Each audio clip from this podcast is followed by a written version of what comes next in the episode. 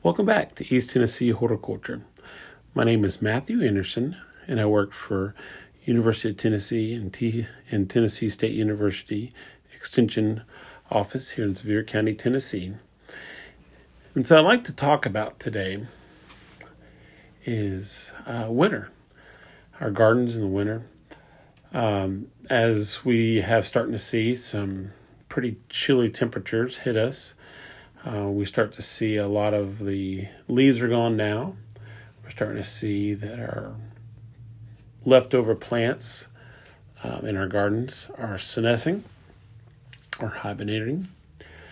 And so the question is, is, is where do we go from here? And I know we've talked about cleaning up the garden. We've talked about um, preparing for next um, next spring. And so, kind of to add upon that, is some considerations we want to take into effect is for our uh, plants that are going to go to the winter and um, be viable in the spring and next summer and give us what we want. Um, for those plants, um, even though we're kind of a little bit past the time, is um, we want to think about, you know, what is the soil condition um, now that we're starting to get these freezing conditions, you know, what are the what is the soil conditions? Is it dry? Um, is it wet? Um, and a lot of that depends upon, you know, watering, um, precipitation that's happened. And so um, I had a phone call today um, inquiring about azaleas, um, about watering the azaleas if it's too late. should you water it since we're freezing now? And so basically, for these plants like azaleas, what we want to do is, you know, we start having these freezes, is we want to make sure we kind of give it a good, a good watering, um, and then just let it be the rest of the winter. Uh, typically, we're going to be going in and out of freezing um, probably all winter long. Um, we typically will not have a long spell of really warm weather to break it out of dormancy um, I have noticed that uh, there has been some um, not only questions but also to um, just observing.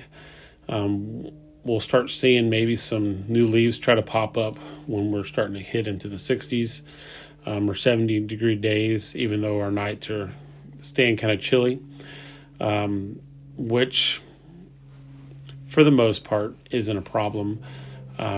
but you know, again, as we transition, is that those leaves are gonna they're they're gonna die, and so um, most likely, and so that being the case, is that soft tissue will freeze because um, there's moisture in it, and so and typically that's not end of the world.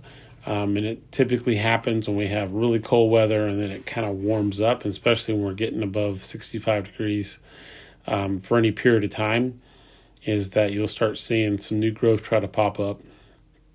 And unfortunately, for some plants, um, you know, if we have those pop up and then get a really deep freeze um, shortly after, is that you can see some um, effects in the spring. And so, just some things to consider. But kind of, and kind of at the stage we're at, maybe we're a little too late for some of this, but is you want to make sure you know, I mean, we had a pretty good sprinkling um, fairly recently, so we should be good. Um, you know, like on those azaleas and on these other plants where um, they're going to dormant. You know, we want to just make sure that the soil isn't just completely dried out, um, that we kind of have some moisture in there before we start having those freezes and before it goes dormant. And then we just let it be. You know, I mean, nature's going to do its thing. If we have a heat spell, we're going to have a heat spell. Um, you know, we can go in there and we can, especially on our more delicate uh, plants, you know, is cover them up, you know, protect them on these cold nights. Um, you know, cover them up, give them a little bit of protection, um, and especially on some of these plants where you'll start seeing some new growth when we have these warmer temperatures that sneak on, sneak up on us for a couple days is maybe try to protect those as best as you can. Um, at the end of the day, you know the weather's going to do what it's going to do, and um, we weep the benefit or non-benefit come springtime. Um, I wouldn't lose hope or or heart because it's not a whole lot that we can do about it for the first for the most part, and um, secondly is that you know the little bit that we can do sometimes is is very minimal. And so just as we go into this this winter time and again I know I talked about this but you know make sure that this is a good time to go through your notes. If you took notes if you don't if you didn't take notes think about next year getting a notepad and taking notes. Um, you know any kind of records more precise records the better but you know what kind of problems did you have you know did you have did you see a lot of a certain insect? Did you see a lot of Japanese beetles? Did you see a lot of stink bugs? You know, did you see less of something? And obviously, as the temperature changes, as climate changes, as weather goes up and down, is that we'll maybe see more or less of a different thing based off of our weather patterns. Um, and so just keep that in mind and think, okay, so if I had issues with um, with something last year, is be aware of that. That way, this year coming up, when you start seeing maybe some evidence of the insect, as you can maybe be on more top of it. You know what you're looking for, be on more top of it. Um, think about bringing some beneficial insects, uh, lady beetles, for instance. Um, and be able to, you know, be proactive, you know, think about it. Also, now is a good time to start thinking, start kind of planning your garden because for next year, um, what worked, what didn't work, and also to uh, be thinking about it because, you know, pretty soon, in about a month, we're going to be wanting to get in our orders so we get the seeds so we can start our seeds um, order plants and order transplants, we want to get those, start thinking about those because um, some of those may be challenging, as you know, as the last couple of years has happened, is that shipping has been up and down, supply has been up and down, um, whatever you want to blame it on. Um, it is what it is. You know, it's not as consistent as maybe what it used to be five years ago. And so we want to take those kind of things in consideration. And the nice thing, especially with seeds, is I could order seeds right now, and you know they're going to be good in a couple, still good in a couple of months. You know, you're not talking about a year, or even um, really even six months. And so we want to just think about that. Think about what we want to plant. Um, and again, there's certain plants that we can you can match up with other plants to maybe draw um, what we call sacrificial plants. You know, we can plant some plants on the on the border of our property or um, kind of a way where we where we've seen a lot of disease pressure or what was more important to us, and we can plant plant those plants to attract bugs away from what we would, you know, away from what we're trying to grow. Uh, we can also use like marigolds, stuff like that, to help be an insect deterrent, and just things like that. And think about also too if if this was this year, maybe you moved into a new house or you're trying out a new spot. You know, be thinking about what worked, what didn't work, um, and then kind of go through the basics. Hopefully, at this point, um, before the ground freezes, is that we've had um, some time to get our soil samples submitted and get them back. And so it's really, really critical that we, you know, look at those recommendations for the different plants that we're thinking about planting. Um, also, too, if you've gotten your soil sample through the University of Tennessee and you're having trouble reading those results, um, feel free to call, give me a shout, and I'll be more than happy to walk that through you. Um, also, too, if you didn't have, you know, gives you four different crops you could put on there.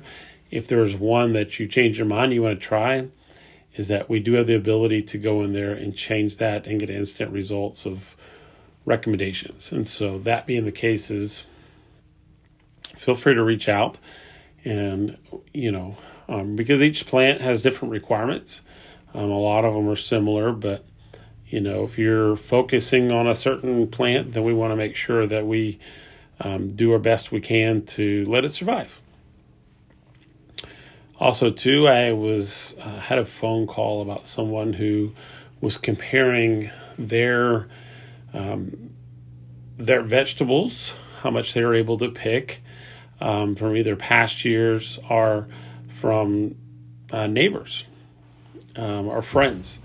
And so we get this kind of question a lot. You know, my neighbor's lawn looks so much better than mine, or my uh, my friend who lives on the other side of town, you know, their lawn or their potatoes or their tomatoes or their uh, beans or strawberries look so much better than mine. Um, one of the things, and this is something to think about, is when you're talking to people, you know, and you're like, oh man, you know, I was able to pick so many bushels. It was awesome. Is um, the first question you should ask is, what variety did you use? Because there is different varieties um, of plants, and they are maybe more.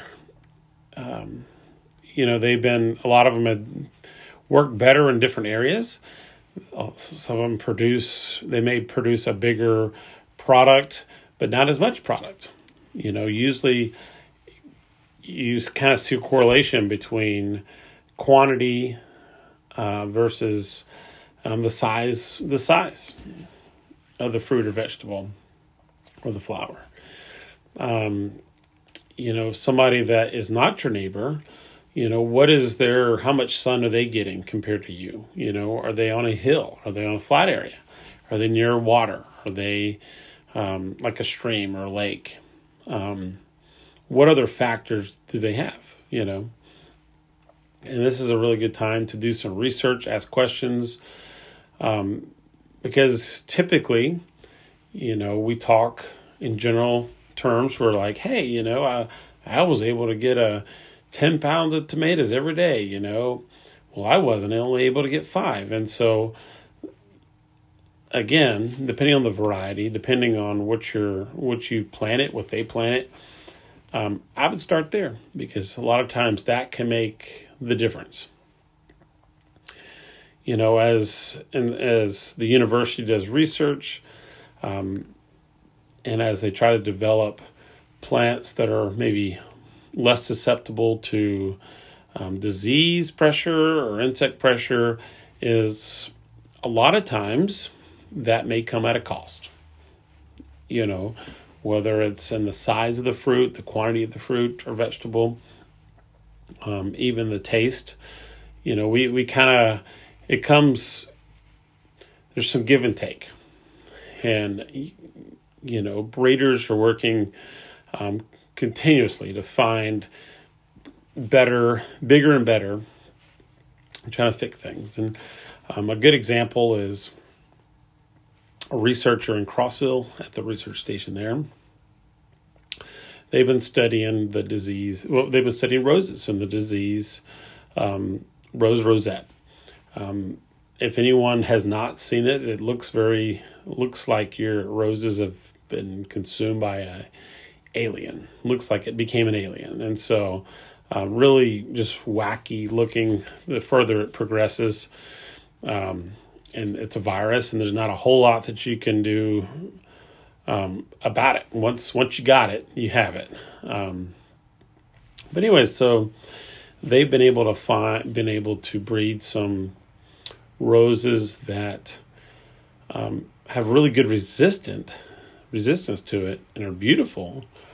Um, but one of the side effects of that is they don't smell. They don't have the the smell that you're you normally think of when you think of roses. And so um, and also too they've seen where some of them had maybe less color.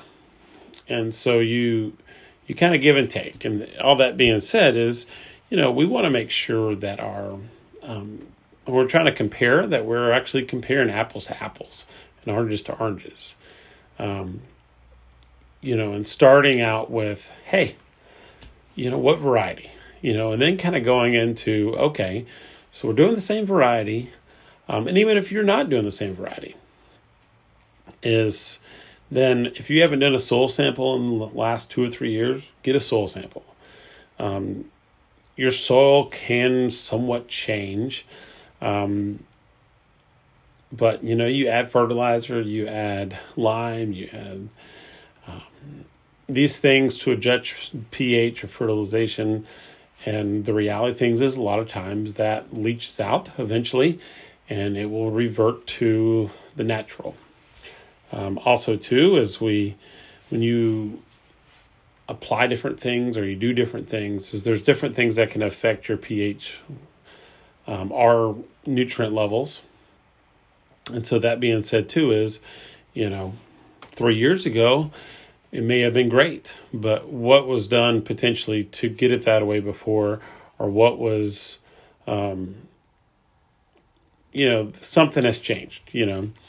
Um, and so that being the case, is if it's been two or three years, get a soil sample, fifteen bucks, and you can get a a snapshot of um, some of the nutrients. You know, we look at pH, we look at um, nutrient values for potassium and phosphorus. Um, also, too, you know, unless you're doing it all the time, is that nutrients, you know, how much to apply. It's easy to get mixed up. If you're growing five different things, is their nutrient requirements may be different. And so the nice thing, especially with the University of Tennessee's lab, is that they'll put on there. You know, you put on there what you're growing, and they'll put on there what they recommend, um, especially on the nitrogen side. Um, also, two pH. You know, you it takes a while to change a pH, and it may take a while for it to revert back. May not can revert back quickly. Um, you just never know. But that being the case as well, is you know that pH is off, your nutrient availability isn't great. Um, also, too, is you know you're using the same water source. Um, there's just a lot of variables, and so you know start with a variety. Go to doing a soil test. Um, think about how how often are you watering? You know, if we have a dry year, you're watering more. Are you watering too much? Are you watering too little? Um, all those things can can play a factor. You know, we it's very easy for us to go to um, these big box stores or even gardening stores and shoot, there's a sprinkler. You know, we're not looking at um, how much gallons is coming out per hour. Um, or you get a soaker hose, or you get, you know, whatever irrigation you're using. And so a lot of times we're not always looking at those things, and we're most people as consumers we're not calculating how much we're putting out there. We kind of eyeball it, put our finger in the ground, maybe even kind of see how our plants are doing.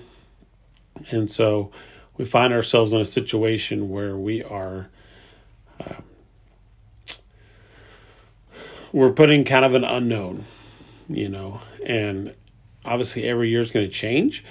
You know, I have a timer for my irrigation, um, but again, from this week to next week, it can change, and so um, I don't have the fancy equipment that calculates how much water has been, um, how much water actually has been, you know, that it rained or anything like that. And so there's just, again, a lot of variables and something to think about again for next year, you know, is how much water are we putting down? You know, um, a good trick that I've probably talked about before that someone taught me is get one of those aluminum pie shells.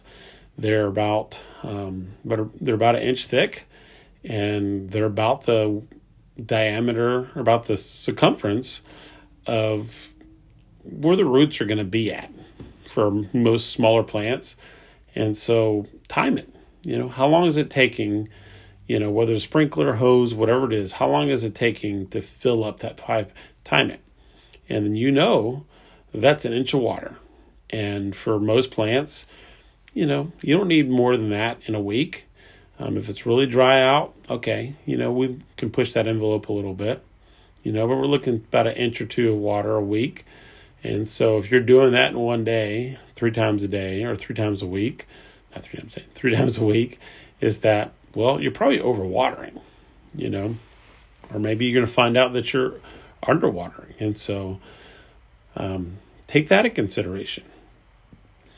Um, think about too is, you know, did you see anything that looked weird? Some, some look like, okay, maybe this thing is diseased, or did you see insects?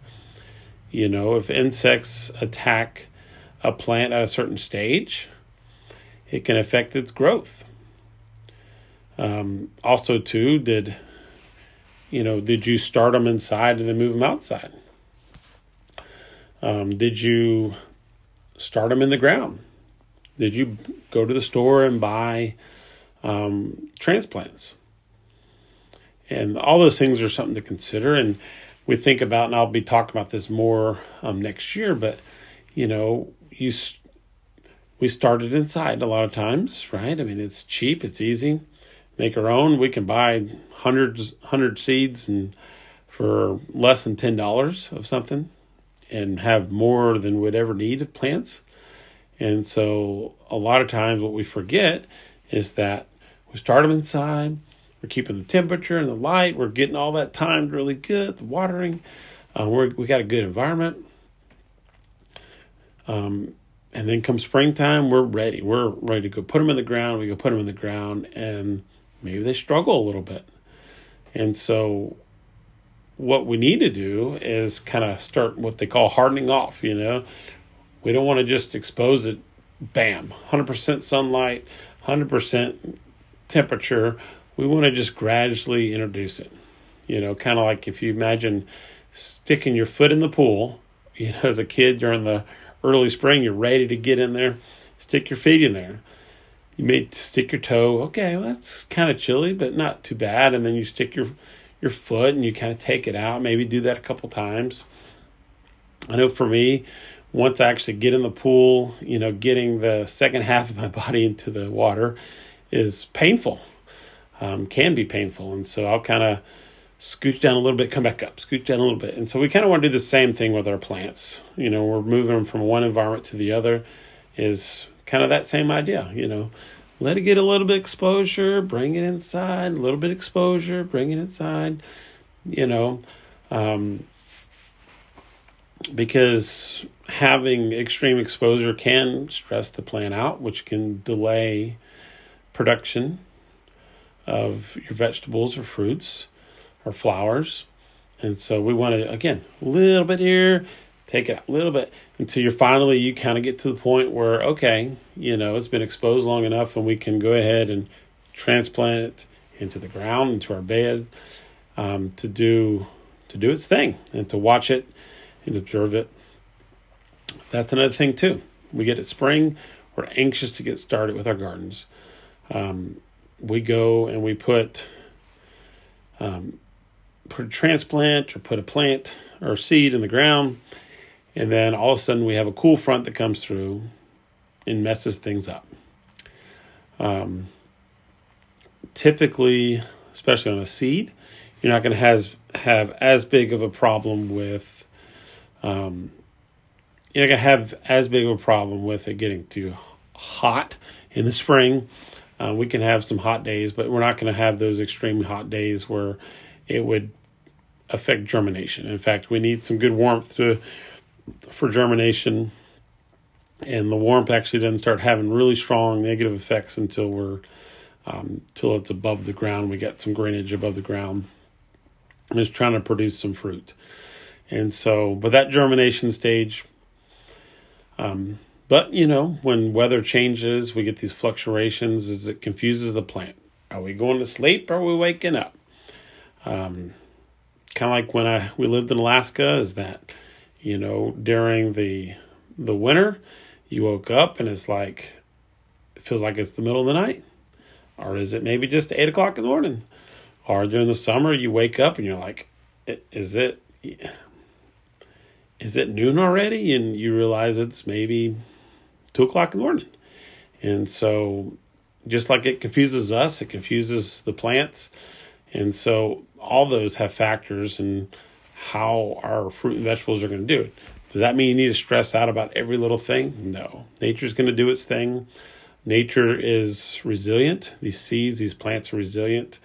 Um, we can control some things, but just realize more for the fact to just realize that all these things can affect why your neighbor or your friend across town may be able to produce more of something than you.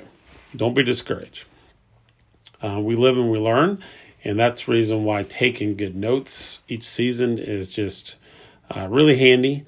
Um, you don't have to get all technical if you don't want to, um, but it's always interesting to see. You know, if you notice that, okay, well, in the spring we did have this, you know, we did have a lot of rain, or we had no rain, or we had, you know, kind of a good mix, is all those things will take effect into there.